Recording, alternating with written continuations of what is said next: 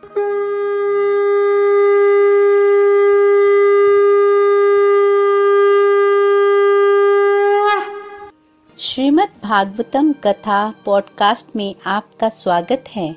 Golok express में आइए, दुख दर्द भूल जाइए एबीसीडी की भक्ति में लीन होके नित्य आनंद पाइए।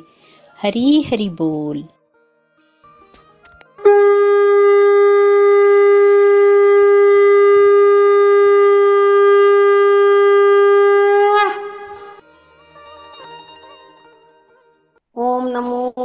भगवते वासुदेवाय। ओम नमो भगवते वासुदेवाय। ओम नमो भगवते वासुदेवाय। श्रीमद् भागवतम की जय, गौर निताय की जय, श्री राधा श्याम सुंदर की जय। हरे कृष्ण हरे कृष्ण कृष्ण कृष्ण, हरे हरे हरे राम हरे राम राम राम, हरे हरे।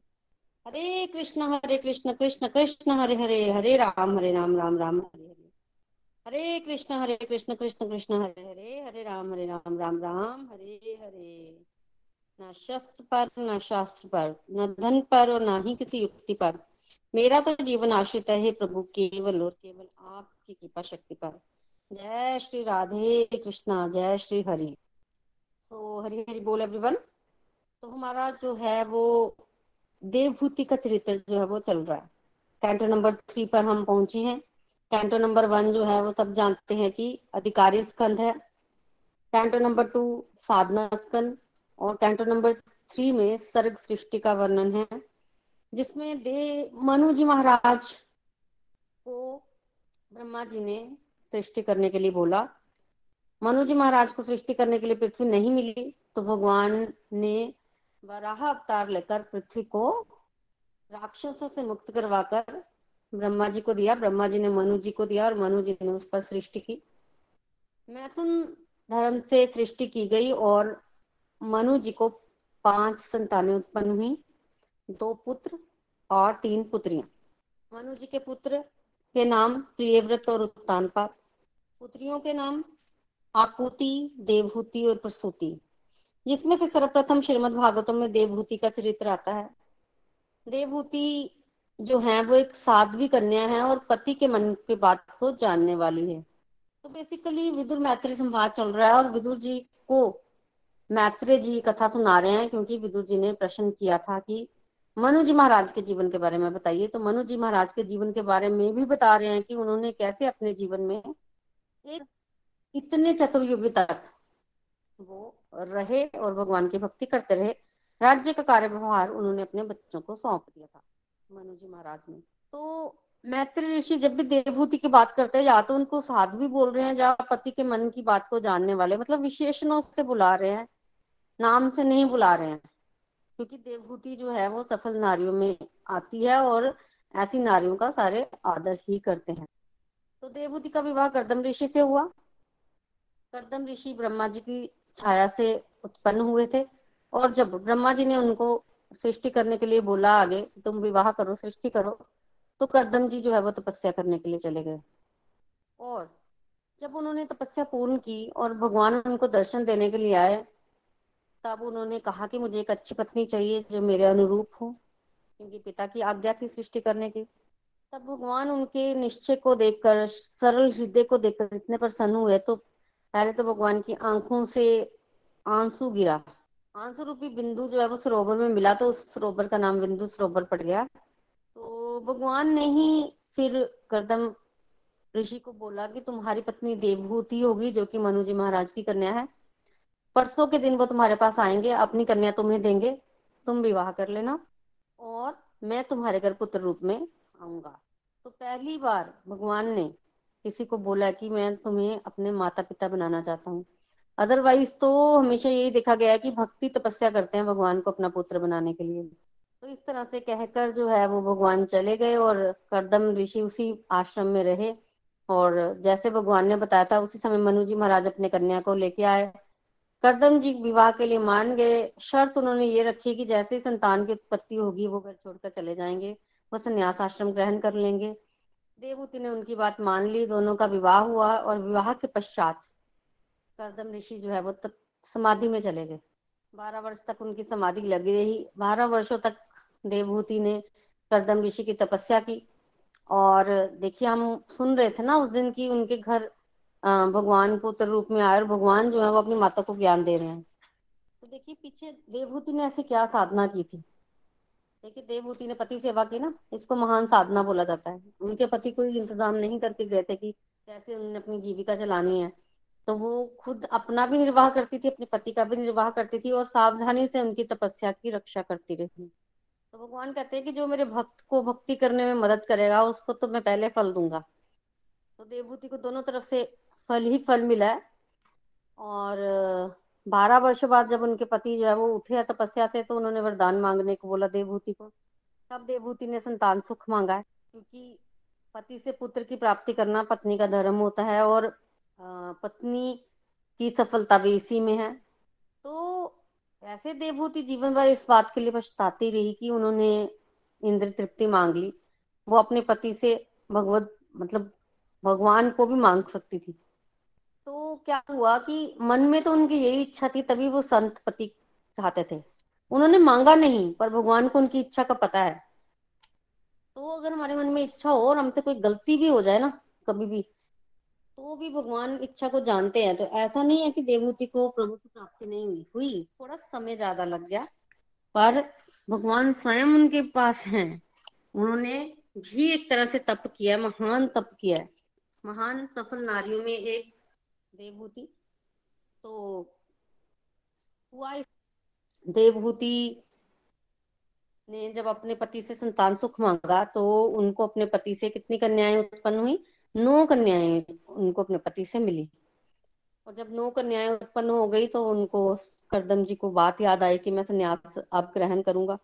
जब उन्होंने अपनी पत्नी को इस तरह से बोला तो उनकी पत्नी ने कहा कि मैं क्या करूँगी इन पुत्रियों का? इन पुत्रियों को थोड़ा बड़े हो जाने दो, इनका विवाह कर दो। मैं कैसे इनका विवाह करूँगी? फिर आप चले जाना।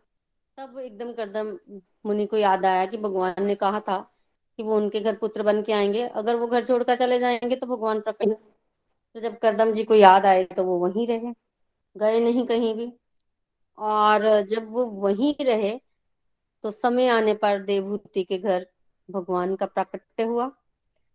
बोलिए कपिल देव महाराज की जय। उनका नाम कपिल रखा गया और भगवान स्वयं आए हैं। तब ब्रह्मा जी भी अपने पुत्रों को लेकर प्रकट हुए और ब्रह्मा जी ने कहा कि अपनी पुत्रियों का विवाह मेरे नौ कन्याओं का विवाह जो है वो ब्रह्मा जी के नौ पुत्रों का विवाह जो है वो करदम जी की नौ कन्याओं से हो गया। और अब भगवान रह गए हैं, देवभूति और करदम जी हैं। एक दिन करदम जी भगवान को एकांत पर ले गए और वहाँ जाकर उन्होंने भगवान को कहा कि मुझे संन्यास आश्रम ग्रहण करना है। भगवान से उन्होंने आज्ञा ले ली। देखिए, भगवान उस समय बोले हैं करदम जी से, उनको आज्ञा दी है भगवान ने। वैसे तो भगवान अभी बड़े छोटे से हैं, पर भगवान जो है, वो किसी भी अवस्था में हो, वो बात कर सकते हैं। भगवान बड़ी छोटी अवस्था में थे, तब भी बात कर रहे हैं। और जब दर्शन देने आए थे करदम जी को, तब भी बात कर रहे थे भगवान। तब भी भगवान बात कर रहे थे। तो आज क्या हुआ? आज भगवान ने आज्ञा दी है, करदम जी को करदम जी चले गए हैं। जाते समय फिर देवभूति ने भगवान को बोला कि, करदम जी को बोला देवभूति ने कि, मैं तो माया में की चपेट में आ गई हूँ। मैंने आपसे आध्यात्मिक लाभ नहीं लिया। आपने जब मेरे से पूछा तब भी मैंने संसार मांगा। मेरा कल्याण कीजिए, मुझे भी ज्ञान कल्याण कीजिए। इस तरह से उन्होंने बोला अपने पति को। तब उन्होंने कहा कि मैं अब तुम्हें ज्ञान नहीं दूँगा। तुम्हें कोई कमी नहीं है क्योंकि ये जो तुम्हारे पुत्र है ना ये भगवान है। तो अब ये ज्ञान तुम्हें ये देंगे कपिल तुम्हें ज्ञान देगा। ये कहकर करदम जी चले गए और जीवन की पूर्णता को प्राप्त हुए। जब देवभूति को पता चला कि ये मेरे पुत्र भगवान हैं तब देवभूति ने आ, क्या किया? रहती रही उनके साथ, पर उनका बिहेवियर अपने पुत्र के प्रति बदल गया। पहले उनके पुत्र उनके पाओ को छूते, उनको चरणों को स्पर्श नहीं करने देती। थी और देवभूति को होता था कि पहले भगवान खा ले, भोग लगा के ही वो खाए। तो इस तरह से उनका जो बिहेवियर है, वो बदल गया कपिल देव के प्रति। और एक दिन तो जाकर माँ ने पूछ लिया, मैं जानती हूँ तुम कौन हो? मुझे ज्ञान दो। तो पूरा उन्होंने अपना दिल खोल के कपिल जी के सामने रखा कि मुझे ज्ञान दो। और जब उन्होंने ऐसे बोला तो कपिल जी बड़े प्रसन्न हुए। उस दिन माता ने क्या किया? कपिल देव जी को ऊपर बिठाया और खुद नीचे बैठी। गुरु का स्थान ऊपर ही होता है। गुरु भाव से अपने पुत्र को पूछा है। तो देखिए, ये चीज़ बड़ी इंपॉर्टेंट हो जाती है। उस दिन भी हम डिस्कशन कर रहे थे कि जब अर्जुन ने भगवान को गुरु माना, भगवान की शरण में गए, तभी भगवान ने उनको ज्ञान दिया। भगवान तो उनके पास पहले भी थे। और आज भी वही हुआ जब देवभूति माता ने पूछ लिया भगवान से, तब भगवान ने बोलना शुरू किया। अदरवाइज़ तो भगवान पुत्र की तरह रह रहे थे। तो ये चीज़ बड़ी इंपॉर्टेंट हो जाती है। हमें हमें पूछना है, हमें प्रश्न करने हैं। हमें वो शरणागति का भाव लाना है, ये बहुत इंपॉर्टेंट है, भक्ति मार्ग पर आगे बढ़ने के लिए। तो देवभूति ने ऐसा नहीं है, तपस्या की है, बहुत तपस्या की है देवभूति ने। उनको भगवान की तरफ़ से ज्ञान मिल रहा है। उन्होंने कितने विश्वास, कितनी पवित्रता के साथ, कितनी लगन के साथ, कितने संयम के साथ पति सेवा की है। कितना त्याग किया है उन्होंने अपने जीवन में। भगवान के भक्त की भक्ति की रक्षा की है। तो उनको कितने सारे गुण प्राप्त हुए इसीलिए। तो आज उन्होंने करदम जी को दे, आज उन्होंने कपिल जी को ऊपर बिठाया है और स्वयं जो है वो नीचे बैठी हैं। स्वयं नीचे बैठी हैं और पूछा है कपिल जी उस समय मुस्कुराए। क्यों मुस्कुराए? क्योंकि वो यही चाहते थे।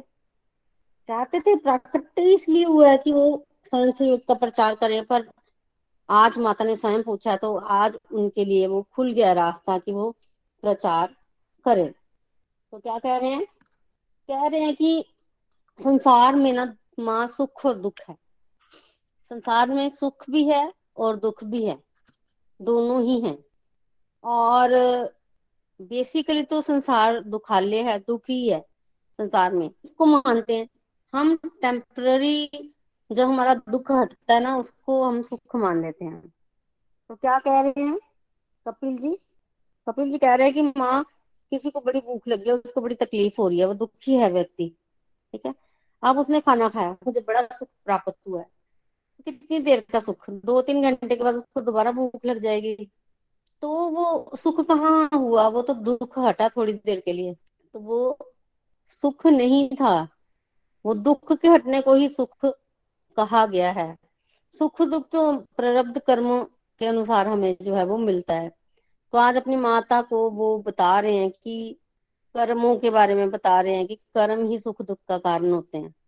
मनुष्य जो अभी कर्म कर रहा है ना वर्तमान में, उसको क्रियमान कर्म कहते हैं। क्रियवान कर्म।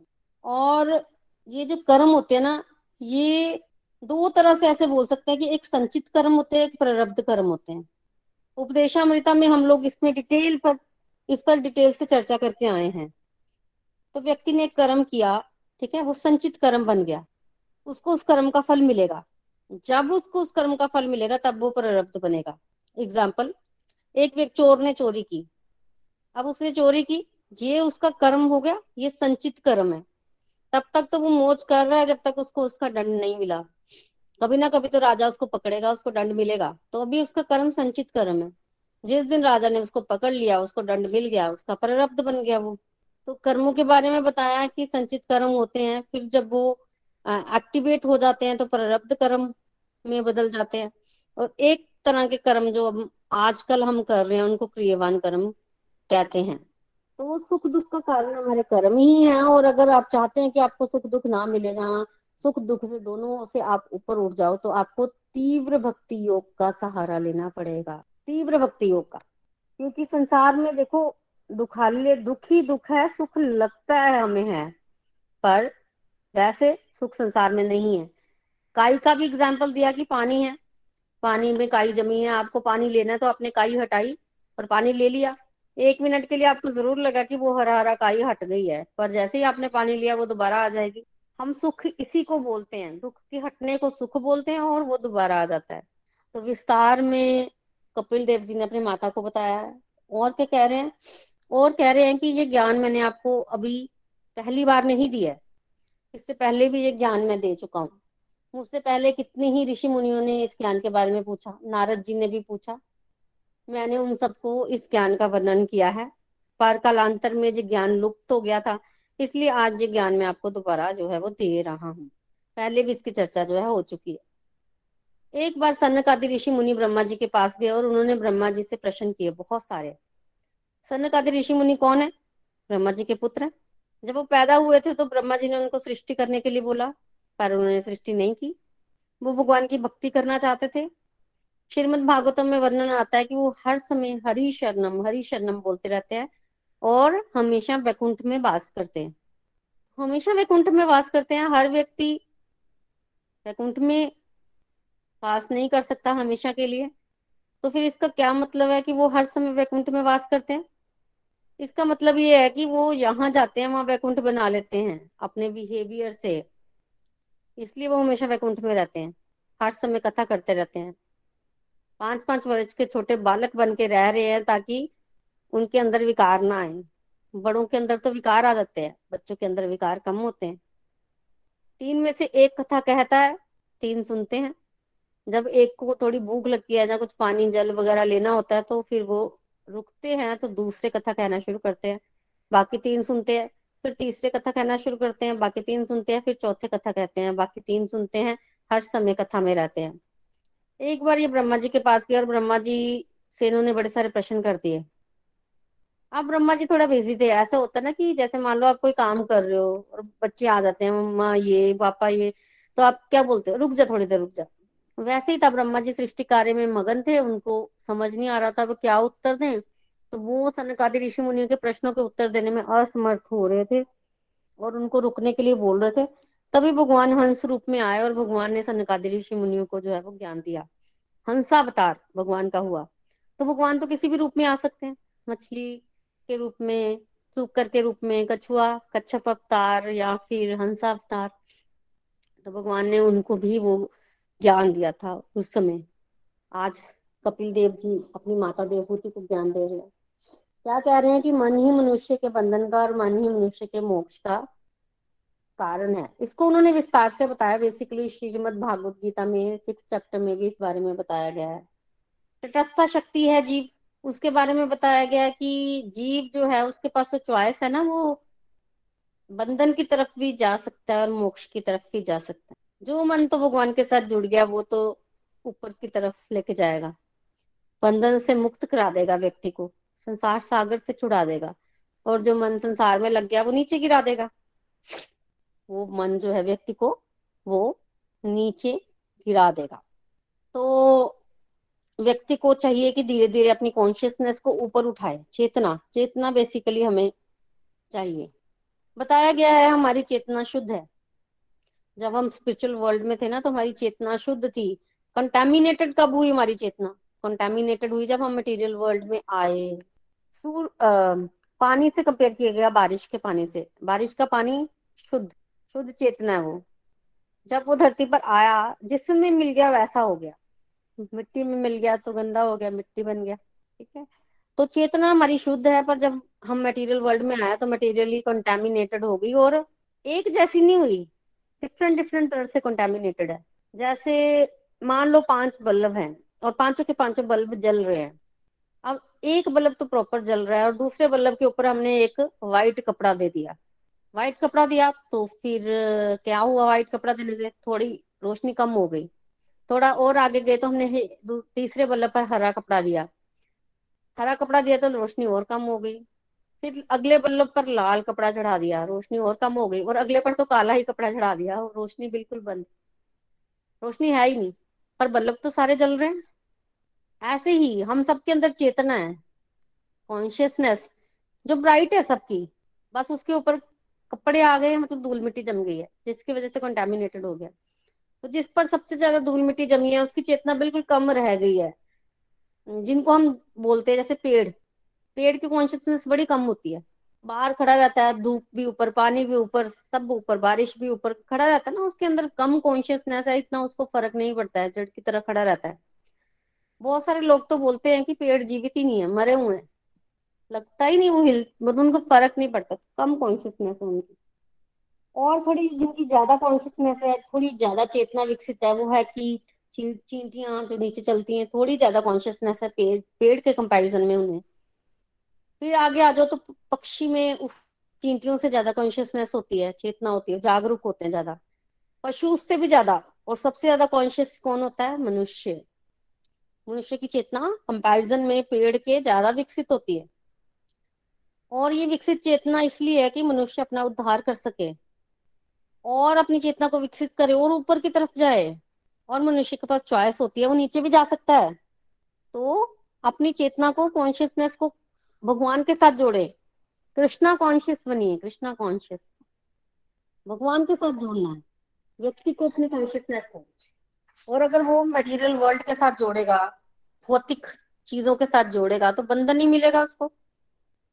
भगवान के साथ जुड़ेगा तो मुक्ति मिलेगी। तो मिलेगी मुक्ति। तो व्यक्ति को चाहिए कि वो शास्त्रों के नियमों का पालन करे धीरे धीरे ऊपर उठे। धीरे धीरे ऊपर उठना है। और माता, व्यक्ति चाहता है अपना कल्याण करना तो उसके लिए साधन यही है धीरे धीरे ऊपर कैसे उठना है? शरणागति से, शरणागति कैसे आएगी? श्रवण भक्ति की तरफ़ बेसिकली इशारा किया, भाई श्रवण करो पावरफुल साधन है ये। शरणागत तो होना है, पर वो आएगी कैसे? श्रवण करोगे तो। श्रवण करो, श्रवण के लिए बोला है और कहा है कि श्रवण करो, भगवान के शरणागत हो जाओ बेसिकली भक्ति करो। भक्ति करने के लिए बोला है। माता ने बोला कि मैं तो मंद बुद्धि स्त्री, मुझे क्या पता कैसी भक्ति करनी है? मैं स्त्री हूँ मंद बुद्धि हूँ। तो देवभूति का ना ये एक तरह से बोलते हैं विनम्र भाव है। भगवान की माता मंद बुद्धि नहीं हो सकती, वो कह रही है ऐसे। तो मंद बुद्धि स्त्री कैसी भक्ति करूँ? निष्काम भक्ति करो। निष्काम भक्ति बेसिकली उन्होंने करने के लिए बोला है। कपिल देव कह रहे हैं कि व्यक्ति भगवान के पास जाता है ना तो दो तरह के व्यक्ति भगवान के पास जाते हैं। एक भगवान को चाहने वाले और एक भगवान से चाहने वाले। भगवान से चाहने वाले जाकर बोलते हैं, हमने पाँच सौ रुपए चढ़ा दिए, हमें ये दे दो, हमें वो दे दो। और एक होते हैं भगवान को चाहने वाले। तो हमें बनना है भगवान को चाहने वाले। भगवान को चाहना है, संसार को नहीं। संसार से मतलब आपको अटैचमेंट छोड़नी है, भगवान से लगानी है। Detachment to matter and attachment to God संसार से आसक्ति छोड़ते जाना है, शरीर से छोड़ते जाना है, और लगाना किसमें भगवान में। उपदेश कर रहे हैं आज अपनी माता को। Detachment from matter and attachment to Krishna इस तरह से कह रहे हैं कि संसार की आसक्ति तो डुबो देगी और भगवान के साथ आसक्ति जो है वो उबार देगी। बहुत सारे व्यक्ति जो है, भगवान स्तुति करते हैं तो भगवान को बोलते हैं कि, भगवान, मेरी आसक्ति मिट जाए, मेरी आसक्ति मिट जाए। क्यों बोलते हैं? इसीलिए बोलते हैं। और कपिल देव जी बोल रहे हैं कि, बिना किसी की शरण में गए हूँ ना, बिन, ये आसक्ति नहीं मिट सकती। तो आपको शरणागति भी करनी है। किसकी शरणागति करनी है? वैसे तो उन्होंने साधु पुरुषों की शरणागति करने के लिए बोला है। गुरु की शरणागति करो। हमारे केस में हम लोग मेंटर्स की शरणागति कर सकते हैं कि जो हमारे मेंटर्स हमें बोलते हैं, हम एटलीस्ट वो तो करें। वो तो करें। अगर हम अपनी मेंटर्स की बात जो है वो मान रहे हैं, अच्छे तरीके से तो हमारी प्रोग्रेस जो है वो होगी। तो हमें अपने मेंटर्स की बात माननी है। पर उनकी बात मानने के लिए करना क्या पड़ेगा? अगेन श्रवण करना पड़ेगा। सुनोगे तो मानोगे ना? तो के लिए माँ सच में अगर कोई व्यक्ति अपना कल्याण चाहता है तो श्रवण करना है, तीव्र तीव्रता होनी चाहिए, तीव्र भक्ति योग के द्वारा अपना व्यक्ति कल्याण कर सकता है, निष्काम भक्ति। और उसका साधन है श्रवण। किसी संत के मुख से भगवान की कथा का श्रवण, ये करोगे तो श्रद्धा उत्पन्न होगी, श्रद्धा उत्पन्न होगी तो प्रेम उत्पन्न होगा, और फिर प्रेम उत्पन्न होगा तो फिर व्यक्ति जो है वो आगे बढ़ेगा। और जब कथा श्रवण के लिए बोला तो देवभूति माता बोल रही है, ये तो मैं ज़िंदगी भर करती रही। तुम्हारे पिताजी तो इससे अलावा कोई बात ही नहीं करते थे। हर समय कथा, हर समय कथा, मैंने तो बड़ी कथा श्रवण की कथा तो बड़ी श्रवण की। फिर कपिल जी क्या कहते हैं? कपिल जी महाराज कहते हैं कि अगर आपको, आप कथा श्रवण करते हो तो आप नाम जप के साथ कथा श्रवण करो। जब आप कथा श्रवण करो तो नाम जप साथ में करो। कौन सा नाम? तो हरे कृष्णा महामंत्रा बोला है। हरे कृष्णा महामंत्र का जप करो कथा श्रवण के साथ। इससे बढ़कर कोई साधन नहीं है। ऐसे करोगे तो फिर भगवान में ध्यान लगेगा। और फिर भगवान में ध्यान जो है उसको लगाना है उसको टिकाना है। तो इस तरह से बेसिकली उपदेश कर रहे हैं। देवभूति को कपिल देव जी देवभूति अभी भी बोल रहे हैं कि मैं स्त्री हूँ मुझे बताइए मुझे कठिन लग रहा है समझने में मैं कैसे करूँगी? अब कपिल देव जी के हृदय में ना माँ के प्रति करुणा बढ़ती ही जा रही है। तो स्वयं चूज़ किया ना कि उनके घर पुत्र बनकर आएँगे। तो करुणा जो है वो बढ़ रही है। तो फिर आ, नाम जप का उपदेश दिया है, माता नाम जप करो श्रवण के साथ और फिर ध्यान की विधि का वर्णन किया है। कैसे ध्यान करना है? प्रॉपर उन्होंने बताया देखिए, उस समय सतयुग था तो कपिल देव जी ने ध्यान लगवाया अपनी माता को। उन्होंने कहा है कि पहले आप भक्ति योग का पालन करें, मन को भगवान में लगाने की कोशिश करें, कथा श्रवण के साथ नाम जप करें तो धीरे धीरे धीरे धीरे आपका मन शुद्ध होगा। जब मन शुद्ध होगा तो उस मन से भगवान का ध्यान करना है। सतयुग की बात है ना, इसलिए ध्यान की विधि बताई है। ध्यान करना है। ध्यान कैसे करना है? ध्यान बेसिकली ऐसे होता है कि आप अपने मन में ना भगवान का रूप बना लें फिर उस रूप का दर्शन करें। और लगवा के भी बताया है कि आप सोचिए इमेजिन कीजिए कि भगवान आपके सामने है। और भगवान का जो मुँह है, वो बिल्कुल सुंदर फूलों की तरह, कमल के जो पुष्प होते हैं, उनकी तरह आपको भगवान का मुख दिख रहा है। लाल लाल भगवान के नेत्र हैं। और भगवान स्माइल कर रहे हैं। स्माइल कर रहे हैं। आपको स्माइल करते हुए भगवान लाल लाल नेत्र, कमल जैसा मुख दिख रहा है और पीले भगवान ने वस्त्र पहने हुए हैं। छाती पर श्रीवत्स का चिन्ह है। श्रीवत्स का चिन्ह लक्ष्मी माता का प्रतीक है। छाती पर श्रीवत्स का चिन्ह है। श्रीवत्स का चिन्ह बेसिकली ना एक व्हाइट बाल की तरह होता है। व्हाइट व्हाइट बाल होते हैं भगवान की छाती पर, उसको श्रीवत्स बोलते हैं। गले में मोतियों की माला कौस्तुभ मणि भगवान की मणि है ना? अब तो नाम भी याद होने लगे। वन वन फूल, वन फूलों की माला भगवान ने गले में पहनी होती है। इतनी बार भगवान के रूप का वर्णन सुना है। भगवान ने यही ऑर्नामेंट्स यही चीज़ें ग्रहण की होती हैं हमेशा। और सिर पर मुकुट, पैरों में नुपुर, हाथों में कंगन और यहाँ पर बाजू में बाजूबंद, इस तरह की चीज़ें भगवान बड़े सुंदर दिखते हैं। भगवान तो सुंदर है ही।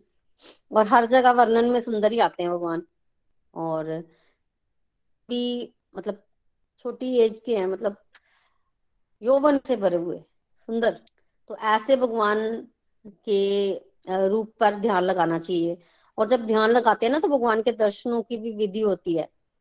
हमें डायरेक्ट भगवान के मुँह का दर्शन नहीं करना चाहिए कि गए और भगवान के मुख कमल को देख लिया। हमें भगवान के हर एक अंग के दर्शन करने चाहिए अलग अलग और भगवान के प्रत्येक अंग को देखो। और सर्वप्रथम शुरू कहाँ से करना है? चरणों से।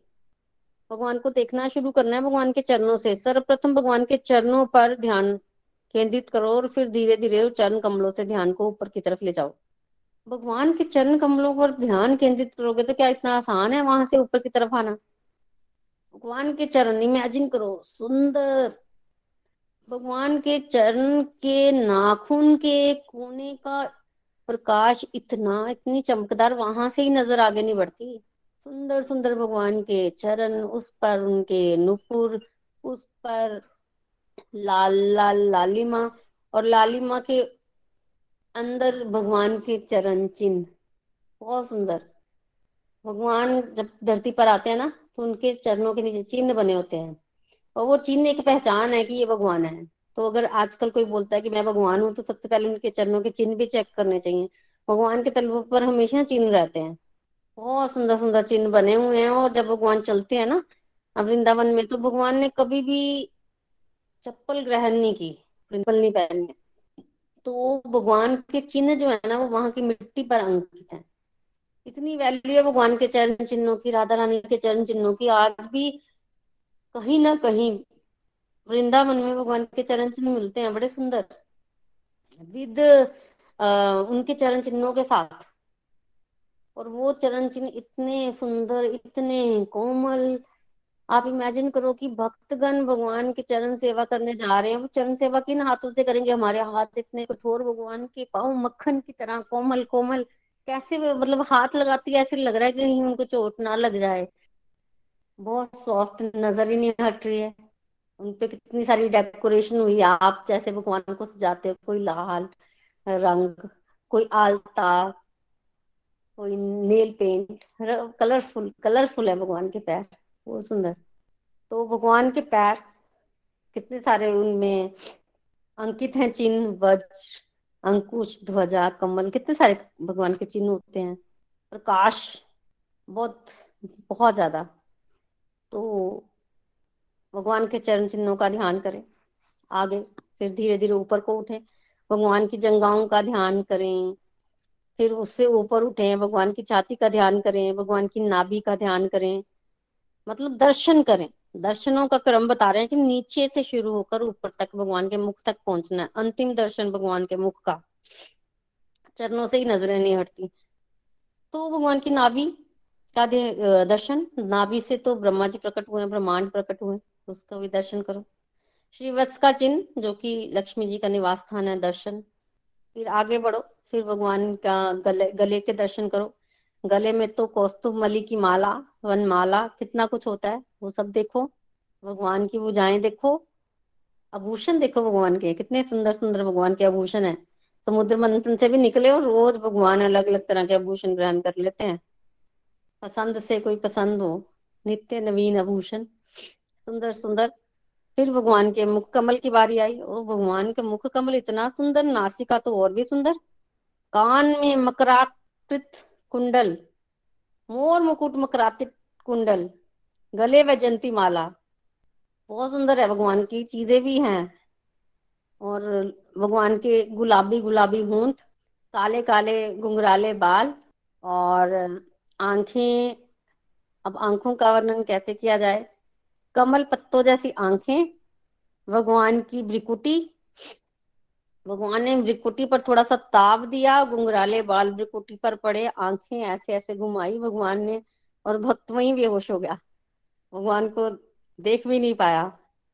तो सुंदर भगवान भगवान पर भगवान ध्यान करो उनको भगवान के दर्शन करो। और भगवान मुस्कुरा रहे हैं और भक्त भक्त ने समुद्र बना दिया रो रो कर। इतने सुंदर भगवान दिख रहे हैं।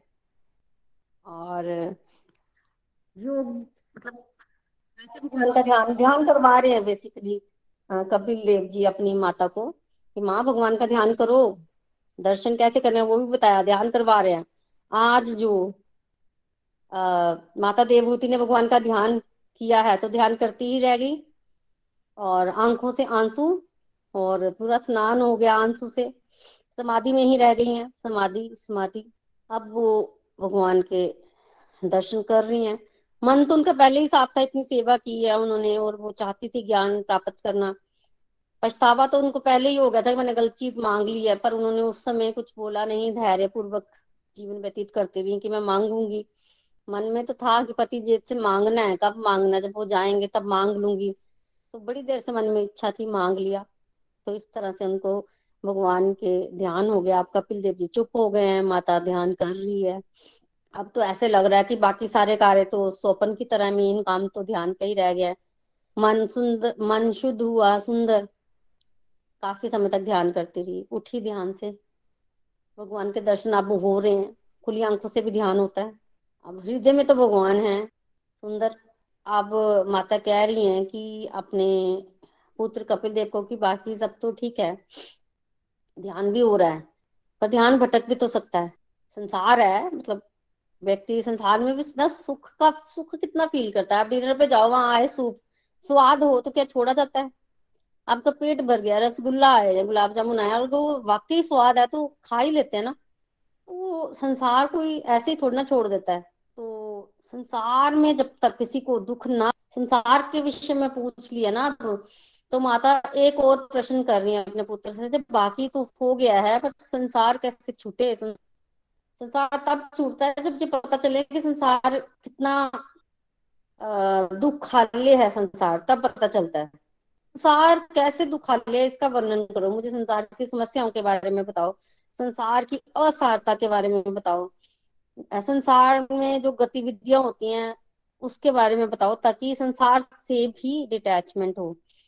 भौतिक संसार से कैसे डिटैचमेंट हो, उसके बारे में पूछ लिया कि संसार के बारे में बताओ, संसार का क्या नेचर है? मटेरियल मटेरियल जो चीज़ें हैं वो कैसे, उन समस्याओं के बारे में बताओ। तो कपिल देव जी ने वो भी बताया अपनी माता को और फिर उनको वो जाके ज्ञान में स्थित हुई है। ज्ञान होना बहुत आसान है, स्थित रहना ज्ञान में बड़ा मुश्किल है। ज्ञान होना आसान इसलिए है क्योंकि ज्ञान तो सबको ही होता है मोस्टली आप कहीं गली में भी चले जाएँगे ना तो कोई भी आपको बता देगा कि भाई शरीर नहीं आत्मा सच है। हम आत्मा हैं। शरीर सच नहीं है। हर व्यक्ति बता देता है। ज्ञान होता है। ज्ञान में स्थित नहीं होता व्यक्ति। वो बड़ा मुश्किल है। तो ज्ञान तो हो जाता है। तो ये पूछा है कप, देवभूति ने कपिल देव जी ने बताया और माता का ध्यान टिक गया और माता को भी परम पद की प्राप्ति हुई। एक चीज़ यहाँ समझने की है कि पहले तो वो सतयुग था। सतयुग में व्यक्ति की बुद्धि तीव्र होती है। एक बार भगवान ने बताया तो माता ने ग्रहण कर लिया। पर आजकल का समय ऐसा नहीं है कि हम उसमें स्थिर हो पाए। हम बहुत जल्दी भटक जाते हैं, एक। और दूसरा ये जो ध्यान की विधि बताई वो सतयुग के अकॉर्डिंग बताई। अगर हम ये बोले कि हम आँखें बंद करके ध्यान लगा के आज परम पद की प्राप्ति कर ले तो युग बदल चुका है। तो हमें युग के मुताबिक चीज़ें करनी है। कपिल देव जी ने सांख्य योग का ज्ञान दिया, बिल्कुल। पर हमें अकॉर्डिंगली ही वर्क करना है जो हमारे पे तरीका जो है वो काम करता है। तो इस समय तो बेटर यही है कि हम लोग नाम जप के साथ भगवान की कथा का श्रवण करें और धीरे धीरे धीरे धीरे हम लोग उसको बढ़ाएँ, तीव्र भक्ति योग से संसार रूपी सागर को काटे। तो कैसे संसार की असारता का वर्णन किया? कपिल देव जी ने अपनी माता को, ये हम कल के सत्संग में करेंगे। आज जो ध्यान लगवाया ना कपिल देव जी ने कितना सुंदर भगवान का ध्यान लगाया। इसी कड़ी में हम छोटा सा ध्यान और लगाते हैं। आँखें बंद कीजिए सारे। देखिए, आप इमेजिन कीजिए, किसी भी तरह का ध्यान आप लगा सकते हैं। इमेजिन कीजिए कि गोलोक वृंदावन, भगवान अपने गोलोक धाम में है। ठीक है? गोलोक धाम में भगवान के कितने सुंदर सुंदर घर बने होते हैं। घर में कमरे होते हैं। वहाँ पर कुंज, निकुंज, निवृत्त निकुंज इस तरह की चीज़ें होती हैं। भगवान वन में बैठे हैं, भगवान का मन हो रहा है, वहाँ पर ब्रह्मा जी हैं और भी देवता लोग हैं। भगवान का मन हो रहा है कि वो आज किसी के साथ खेल कर रहे हैं, लीला करनी है, उनका मन हुआ। और जैसे उनका मन हुआ, उनके शरीर के किसी अंग से ही राधा रानी का प्रकट्य हुआ। और जैसे ही राधा रानी का प्रकट्य हुआ, राधा रानी भागी और भागते ही उन्होंने कमल पुष्प उठाए और फटाफट से भगवान की चरणों में अर्पित किए। दौड़ना, दौड़ी धावित हुई उसको बोलते हैं संस्कृत में तो इसलिए उनका नाम राधा पड़ा, क्योंकि उनके मन में इतने, इतना भाव था कि वो मतलब फटाफट से दौड़ी, अभी प्रकटी हुई थी और चरणों में भगवान के फूल अर्पित किए। तो उनका नाम राधा पड़ गया। अब इतनी सेवा भावना है, राधा रानी के अंदर इतनी ज़्यादा सेवा भावना है कि वो रुक नहीं रही है, और सेवा करनी है, और सेवा करनी है, और सेवा करनी है, मेरे पास तो दो ही हाथ है मतलब एक बंदे की कैपेसिटी कम होती है ना तो इतना तीव्र उनका भाव है कि उनके शरीर से अष्ट सखियाँ उत्पन्न हुई। मोटिव क्या है? ललिता, विशाखा, ये सब सखियाँ, अष्ट सखियाँ जो फ़ेमस हैं, जिनका नाम आप सब जानते हैं, आप उनको दर्शन भी करते हैं उन सखियों का। उन उन, वो प्रकट हो गए फटाफट से, क्यों क्यों, क्योंकि उनको भगवान की सेवा करनी है। सभी सेवा में लगी हैं लगी हैं। आप मंजरी गन वहाँ से प्रकट हुई मंजरी गन क्योंकि सखियों को भी संतोष नहीं हो रहा है। और सेवा करनी है, और सेवा करनी है तो उन, उन्होंने भी अपने अंदर से अष्ट अष्ट मंजरियाँ उत्पन्न की। उनको मंजरियाँ बोलते हैं, जो सखियों से उत्पन्न हुई। सखियों की प्रधान सेविका उनको मंजरियाँ बोलते हैं बेसिकली तो वो वो भी प्रकट हुई। मोटिव भगवान की सेवा करनी है। सब लोग भगवान की सेवा करी जा रहे हैं। उनको भी चैन नहीं आ रहा है। कैसे करें? और जितने लोग हो रहे हैं, वो कम पड़ रहे हैं तो और सखियाँ प्रकट हो रही हैं। मंजरियाँ, किंकरियाँ बहुत सारे लोग प्रकट हो गए हैं भगवान की सेवा कर रहे हैं। एक ही काम है। वो कोई भगवान के लिए वो पान ला रहा है, कोई भगवान के लिए पीने के लिए जूस ला रहा है और पान, जूसेस, ये सारे ऋतु के अकॉर्डिंग वहाँ आ रहे हैं। कोई भगवान का, भगवान को म्यूज़िक बजा के दे रहा है, कोई ढोल बजा रहा है, कोई नृत्य कर रहा है, कोई भगवान को पान खिला रहे हैं और कोई पीक दानी लेके खड़े हैं। कोई सखियाँ कुछ कर रही हैं, कोई फूल अर्पित कर रही है, भगवान को, कोई भगवान का श्रृंगार कर रही है, किस तरह से कितना कुछ हो रहा है। फिर वहाँ पर जो घर बने कुंज निकुंज निवृत्त निकुंज, एक कुंज में भगवान बैठे हैं, वहाँ भगवान के सखा भी हैं, भगवान की सख, राधा रानी की सखियाँ भी हैं, समंजरियाँ भी हैं, कंकरीगन भी हैं, सारे लोग बैठे हैं। फिर वहाँ पर भी डिपार्टमेंट्स होते हैं, जैसे कुंज में भगवान निकल के निकुंज में गए तो वहाँ पर सखाओं का प्रवेश ही नहीं है। तो सखियाँ भगवान को निकुंज में ले गई हैं कि क्योंकि वहाँ पर सखा नहीं आएँगे ना तो सखियाँ जो हैं, वो मंजरियाँ जो है भगवान को लेके गई हैं और भगवान के साथ और आनंद आएगा, भगवान डिवाइड नहीं होंगे। उनको वहाँ ले गई हैं। फिर भगवान को निवृत्त निकुंज में ले जाया जाता है। वहाँ तो सखियों का प्रवेश भी नहीं है, वहाँ सिर्फ़ मंजरीगण है। और मंजरीगण आराम से राधा कृष्णा के साथ वहाँ रहते हैं और मेन उनको बहुत ज़्यादा सेवा करने का मौका जो है वो मिलता है। वहाँ पर वो सेवा कर रही है भगवान की। बहुत सुंदर। इमेजिन कीजिए। बाकी सारी चीज़ें तो आपने इमेजिन की ध्यान में देखा भगवान के गोलोक वृंदावन का नज़ारा ही अलग है वहाँ तो रास चल रहा है सब लोग नाच रहे हैं भगवान के साथ भगवान अनेक रूपों में सबके साथ जो है वो आ, रास कर रहे हैं कितना कुछ हो रहा है। तो अब अब यहाँ पर कहानी जो है वो थोड़ी सी बदल गई अब तो अंज में ले गई है वहाँ तो किसी का प्रवेश नहीं है वहाँ अंदर क्या हो रहा है किसी को क्या पता तो फिर सब मंजरियों को पूछते हैं क्या भाई अंदर कैसे, क्या? वो जो आनंद मंजरियों को मिल रहा है, वो आनंद की प्राप्ति की कोशिश हमने जो है वो करनी है। तो इस तरह से आप ध्यान लगा सकते हैं कि कैसे वहाँ लीला हो रही होगी, ये हो रहा है, वो हो रहा है। इस तरह से हम लोग ध्यान जो है वो कर सकते हैं, एक ध्यान की विधि ये भी है।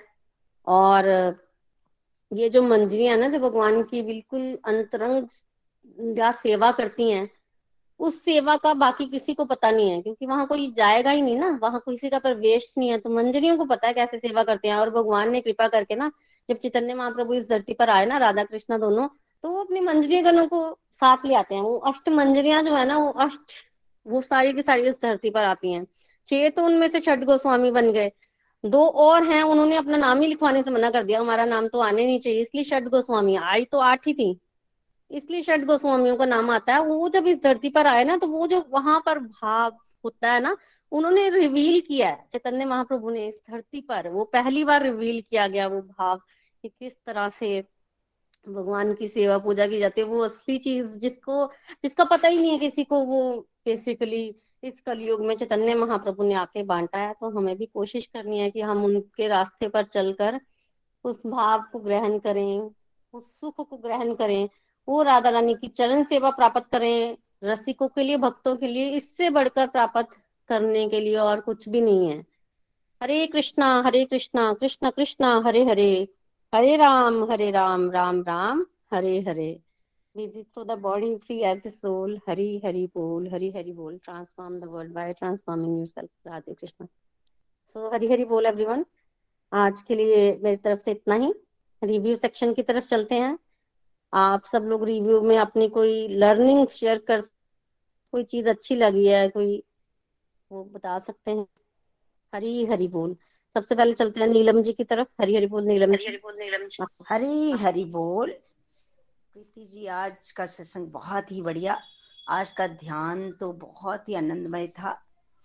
काश हम रोज ऐसा ध्यान लगाएँ ताकि हमारा कल्याण हो जाए।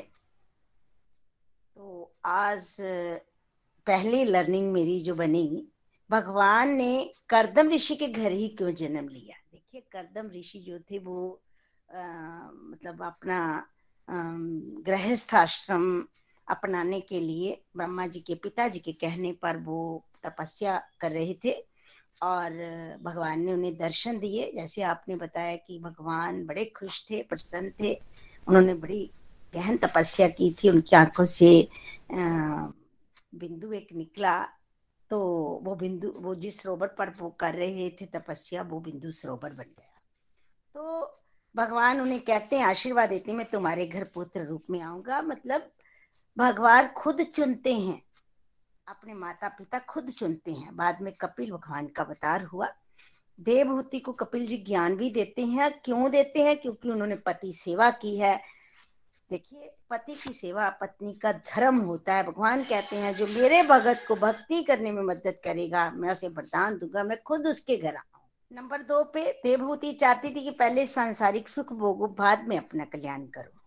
लेकिन बाद में जब उसे पता चल गया कि उस, उसके पति इतने सक्षम हैं ज्ञान देने में तो वो बहुत पछताते हैं। बहुत पछताती हैं और चाहते हैं कि वो अपना कल्याण करें। लेकिन जो मांग लिया था पहले तो फिर उन्हें पूरा सांसारिक सुख भी मिलता है, उनके घर में नौ पुत्रियाँ जन्म लेती हैं और नौ पुत्रियाँ जब जन्म ले लेती हैं तो कपिल तो करदम ऋषि जाने लगते हैं, लेकिन जी उन्हें कहती हैं कि लड़कियाँ तो शादी करके अपने घर जा, चली जाएँगी तो मैं अकेली रह जाऊँगी। तो फिर करदम ऋषि को याद आता है कि भगवान आएँगे तो भगवान के दर्शन हुए तो वो भी रह जाते हैं। और जब भगवान आते हैं, फिर वो भगवान से वार्तालाप करके कि अब मैं जाना चाहता हूँ तो वो चले जाते हैं। और जहाँ पे ये लर्निंग हमें मिली कि भगवान उनके घर में आते हैं, वो क्यों जाना चाहते हैं? हम तो भगवान के दर्शन करने के लिए इतनी तपस्या करते हैं।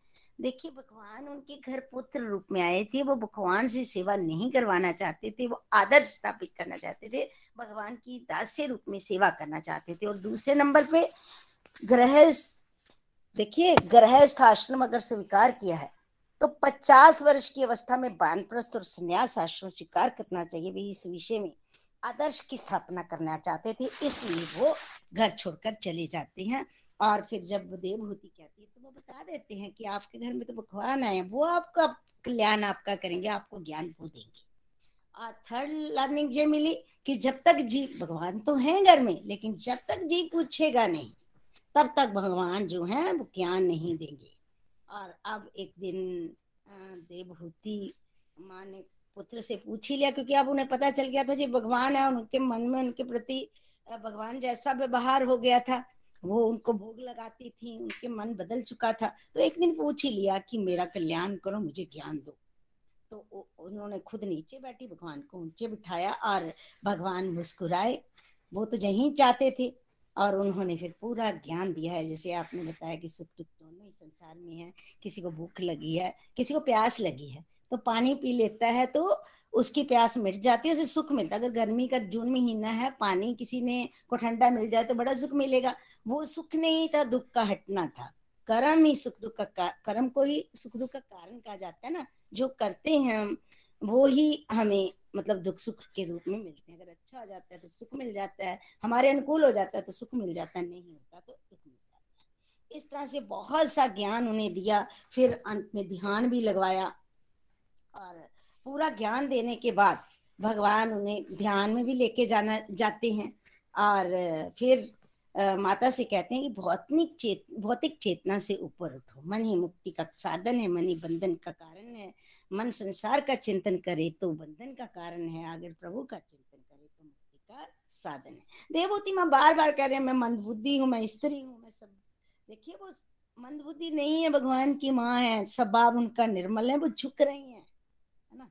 तो भगवान ने कहा कि संसार से आसक्ति छोड़ो, बहुत ज्ञान दिया है। उन्होंने अंत में कहा कि रूप ध्यान करो। तो जब रूप ध्यान करेंगे तो मन शुद्ध होगा। रूप ध्यान में आपने कैसे रूप ध्यान लगवाया है? एक एक अंग पर ध्यान करना है, सीधे मुख पर ध्यान नहीं लगाना है, चरणों से ऊपर उठना है और अंत में मुख पर ध्यान, अंत में आकर मुख में भी ललाट का ध्यान, नाक का ध्यान ऐसे आपने जो बताया। अब माँ कपिल जी से कह रही हैं कि ध्यान हो रहा है, ध्यान छूट भी तो सकता है। संसार कैसे छूटे? संसार तो दुखालय है, संसार असार है, इसकी नेचर ही नेचर ही यही दुखाले है तो इसकी नेचर ही है, दुख आएँगे आएँगे। इनकी इतनी समस्या उनके बारे में बताओ तो भगवान वो भी सब बताते हैं। और सब बताते हैं तो देवभूति माँ ज्ञान में स्थित हुई। जहाँ आपने ये भी बताया और मुझे ये बात बहुत अच्छी लगी कि ज्ञान तो हो जाता है परिस्थिति लाभ नहीं होता। ज्ञान तो हो जाता है। ज्ञान तो सबको है, लेकिन स्थित नहीं, है ना? हमने भी संसार में, ज्ञान में जो भी हमें होता है, उसमें स्थिति लाभ करनी है। इसके लिए हमने सत्संग, साधना, सेवा बैलेंस से करते रहना करते रहना जब करते रहेंगे करते रहेंगे तो हम भी भगवान पर ध्यान टिका पाएँगे। बाकी जहाँ हमें ये भी लर्निंग लर्निंग मिली कि हमें युग के अनुसार कार्य करना है, वो सत्य युग था। वो ध्यान लगा सकते थे था और माता देवभूति का ध्यान भी टिक गया, लेकिन अब कल युग है। कल युग का धर्म कलयुग का युग धर्म यही है, कलजुग केवल नाम अधारा। सिमर सिमर जन उतर ही पारा, हमें नाम जप के माध्यम से भगवान से जुड़ना है। और संसार की असारता सुख वर्णन आप जो कपिल जी ने देवभूति माँ से किया, उसका वर्णन आप कल करेंगे। बहुत ही सुंदर था आज का सत्संग, मज़ा आ गया प्रीति जी। और इसी तरह से हमें आनंद की अनुभूति हर सत्संग में होती रहे। हरी हरी बोल, थैंक यू। हरी हरी बोल नीलम जी। ब्यूटीफुल आपने अपनी लर्निंग जो प्रेजेंट की है। बिल्कुल। बिल्कुल हमें ये ध्यान रखना है। भगवान वैसे तो उनके घर में प्रेजेंट हैं और जब उन्होंने जिज्ञासा की देवभूति माने तब उन्होंने ज्ञान दिया। ऐसे ही भगवान हमारे अंदर भी एज ए परमात्मा हमेशा प्रेजेंट है। जब जब हम जितना जितना शरणागति का भाव लाएँगे तब तब उतनी उतनी नॉलेज तो हमें मिल जाएगी। उतना उतना मार्गदर्शन मिल जाएगा। हमेशा इस चीज़ का ध्यान रखना है। हरी हरी बोल हरी हरी बोल, बहुत ही बढ़िया नीलम जी, हरी बोल हरी बोल। आगे बढ़ते हैं, संतोष जी, कुछ कहना चाहते हैं? हरी हरी बोल, हरी हरी बोल, बहुत ही प्यारा सत्संग जैसे आप हमें ज्ञान जाप बता रहे थे ना, कैसे हमें करना है?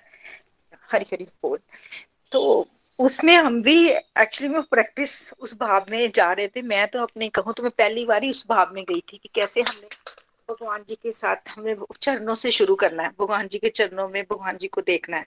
उनकी वस्त्र, उनकी मालाएँ, उनके नेत्र, कैसे हमने भगवान जी को देखना है।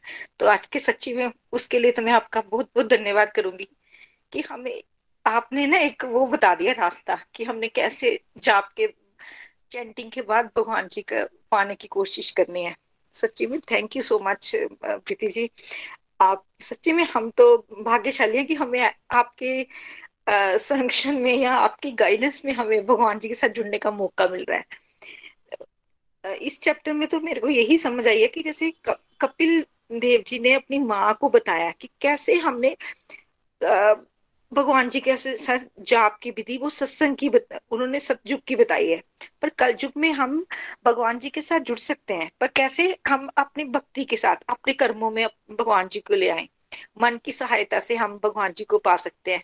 मन मन अगर अपनी इंद्रियों को कंट्रोल करेंगे, इंद्रियाँ हमारी हम मन को साध लेंगे।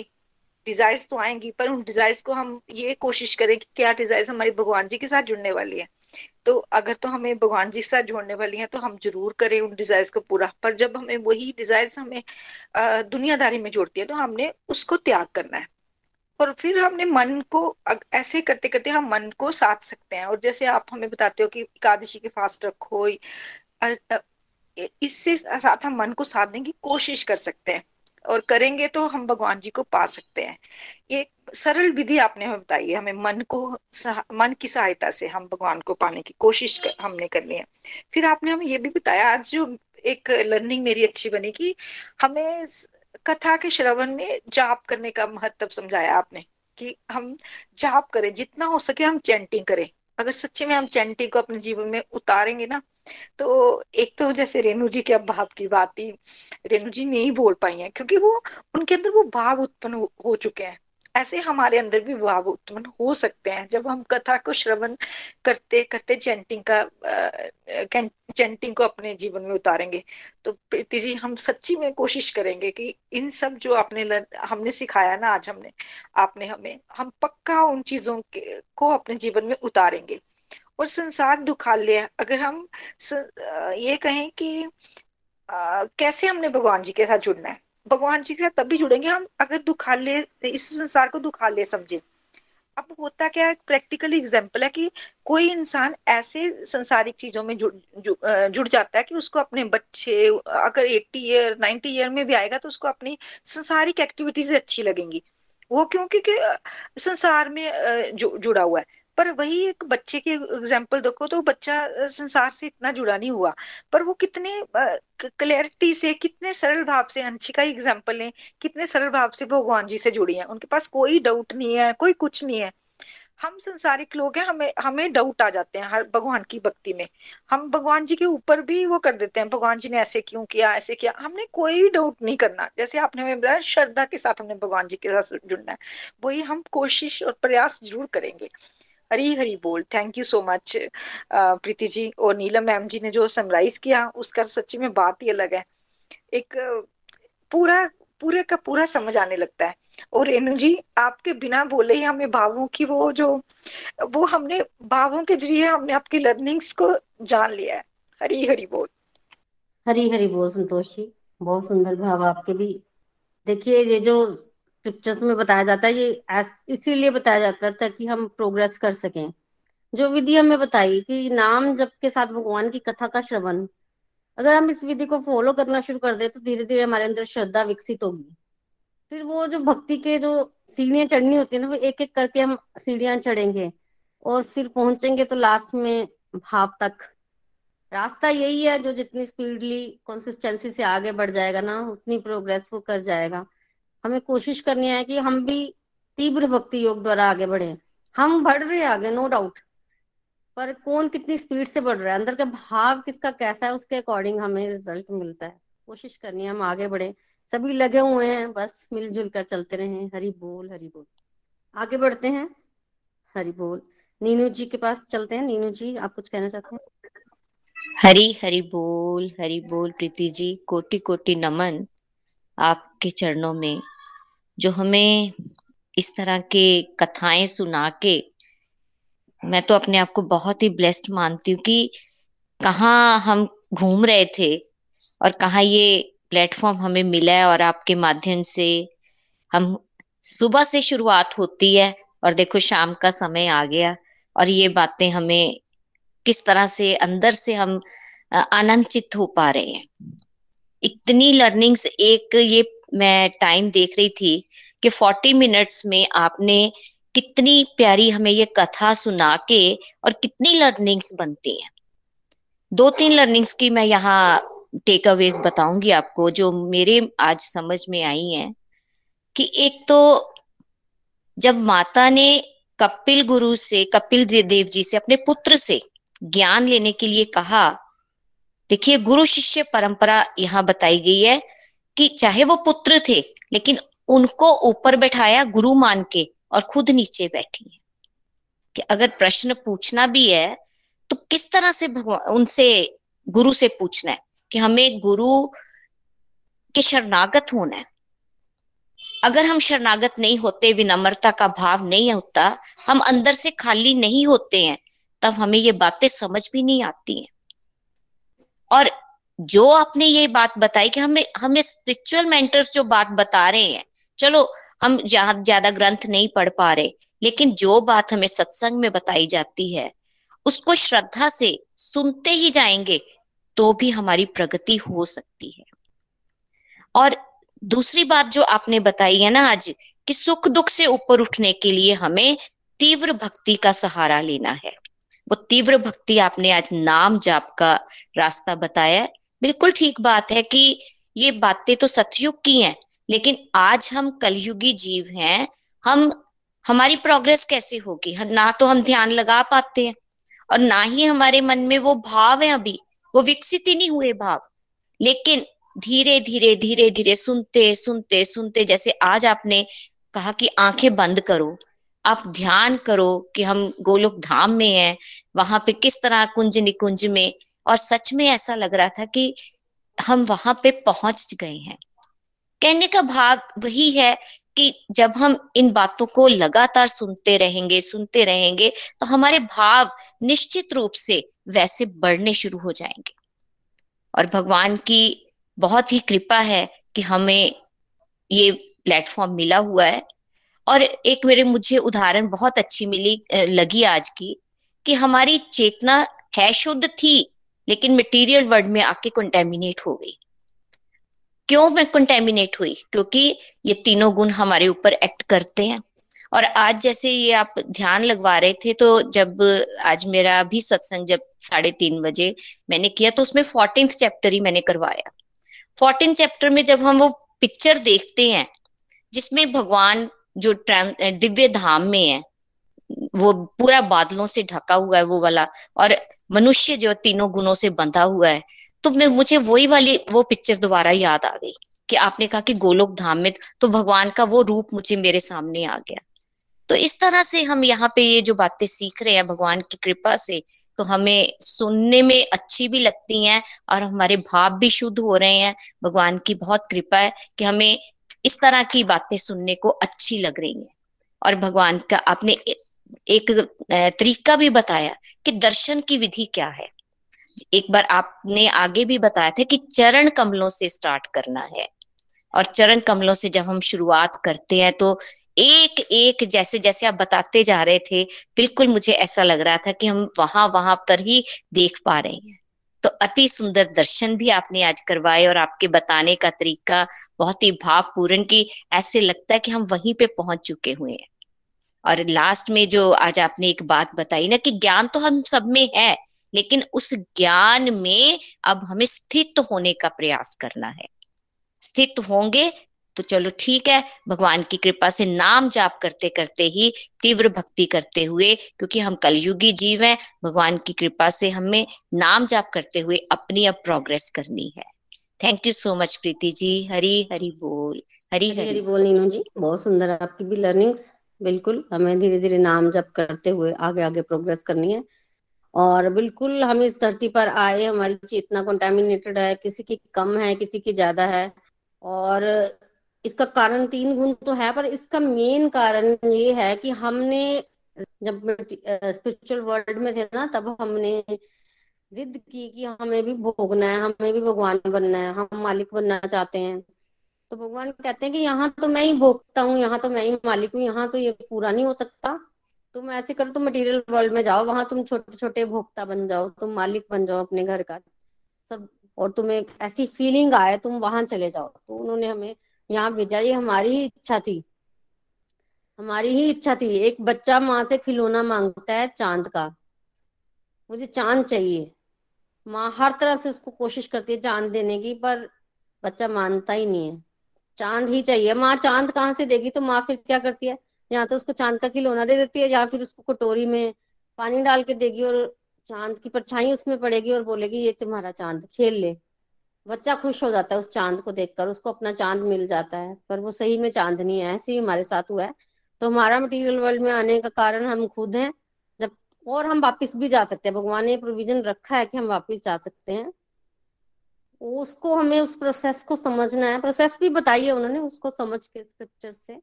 हमें कोशिश करनी है कि हम उस भाव को प्राप्त करें और आगे जाए और आ, ये भी चॉइस हमारे पास है कि हम कहाँ जाना चाहते हैं किस भाव को प्राप्त होना चाहते हैं। तो बहुत ही बढ़िया रेणु जी। हरी हरी बोल हरी हरी बोल। चलिए लास्ट में हम चलते हैं रेणु जी के पास। हरी हरी बोल रेणु जी। हरी हरी बोल हरी बोल प्रीति जी। हरी बोल एवरीवन मेरे पास कोई शब्द नहीं है बोलने के लिए। बस आनंद ही आनंद, भगवान की कृपा हम पर बनी रहे। और मैं ये कहूँगी कि श्रवण बहुत, भगवान की कृपा थी, श्रवण करते रहते। मोहब्बत जेड़ा एक बारी पी लेंदा। सारे भुल जांदा मस्ती विच डुब जांदा ये प्रेम का किस्सा है जेड़ा दसिया भी नहीं जानदा लड़ फड़ के तेरा मोहन नहीं हरी हरी बोल रेणु जी आपके भाव जो हैं वो आपकी आवाज़ के माध्यम से हम तक पहुँच गए हैं। हरे कृष्ण हरे कृष्ण कृष्ण कृष्ण हरे हरे हरे राम हरे राम राम राम हरे हरे। भगवान सबके भाव को दस गुना और बढ़ाए। हरि हरि बोल हरि हरि बोल हरि बोल। चलिए आज के सत्संग को कंक्लूड करते हैं आरती के साथ। श्री भागवत भगवान की है आरती। पापियों को पाप से है तारती। श्री भागवत भगवान की है आरती। पापियों को पाप से है तारती। ये अमर ग्रंथ, ये मुक्ति पंथ, ये पंचम वेद निराला नव ज्योति जगाने वाला ये अमर ग्रंथ, ये मुक्ति पंथ, ये पंचम वेद निराला, नव ज्योति जगाने वाला। हरि नाम यही, हरि धाम यही यही जग मंगल की आरती। पापियों को पाप से है तारती। श्री भागवत भगवान की है आरती। पापियों को पाप से है तारती। ये शांति गीत पावन पुनीत पापों को मिटाने वाला हरि दर्श दिखाने वाला। ये शांति गीत पावन पुनीत पापों को मिटाने वाला हरि दर्श दिखाने वाला। ये सुख करनी, ये दुख हरनी, श्री मधुसूदन की आरती। पापियों को पाप से है तारती। श्री भागवत भगवान की है आरती। पापियों को पाप से है तारती। ये मधुर बोल जगफंद खोल सन्मार्ग दिखाने वाला, बिगड़ी को बनाने वाला। ये मधुर बोल जगफंद खोल तन मार्ग दिखाने वाला बिगड़ी को बनाने वाला। श्री राम यही घनश्याम, यही ये प्रभु महिमा की आरती। पापियों को पाप से है तारती। श्री भागवत भगवान की है आरती। पापियों को पाप से है तारती। पापियों को पाप से है तारती। पापियों को पाप से है तारती। गोलोक एक्सप्रेस से जुड़ने के लिए आप हमारे email address info at Golok express dot O द्वारा संपर्क कर सकते हैं, या हमारे व्हाट्सएप या Telegram number seven zero one eight zero two six eight two one से भी जुड़ सकते हैं। आप हमसे फेसबुक पेज और यूट्यूब चैनल के माध्यम से भी जुड़ सकते हैं। हरी हरी बोल।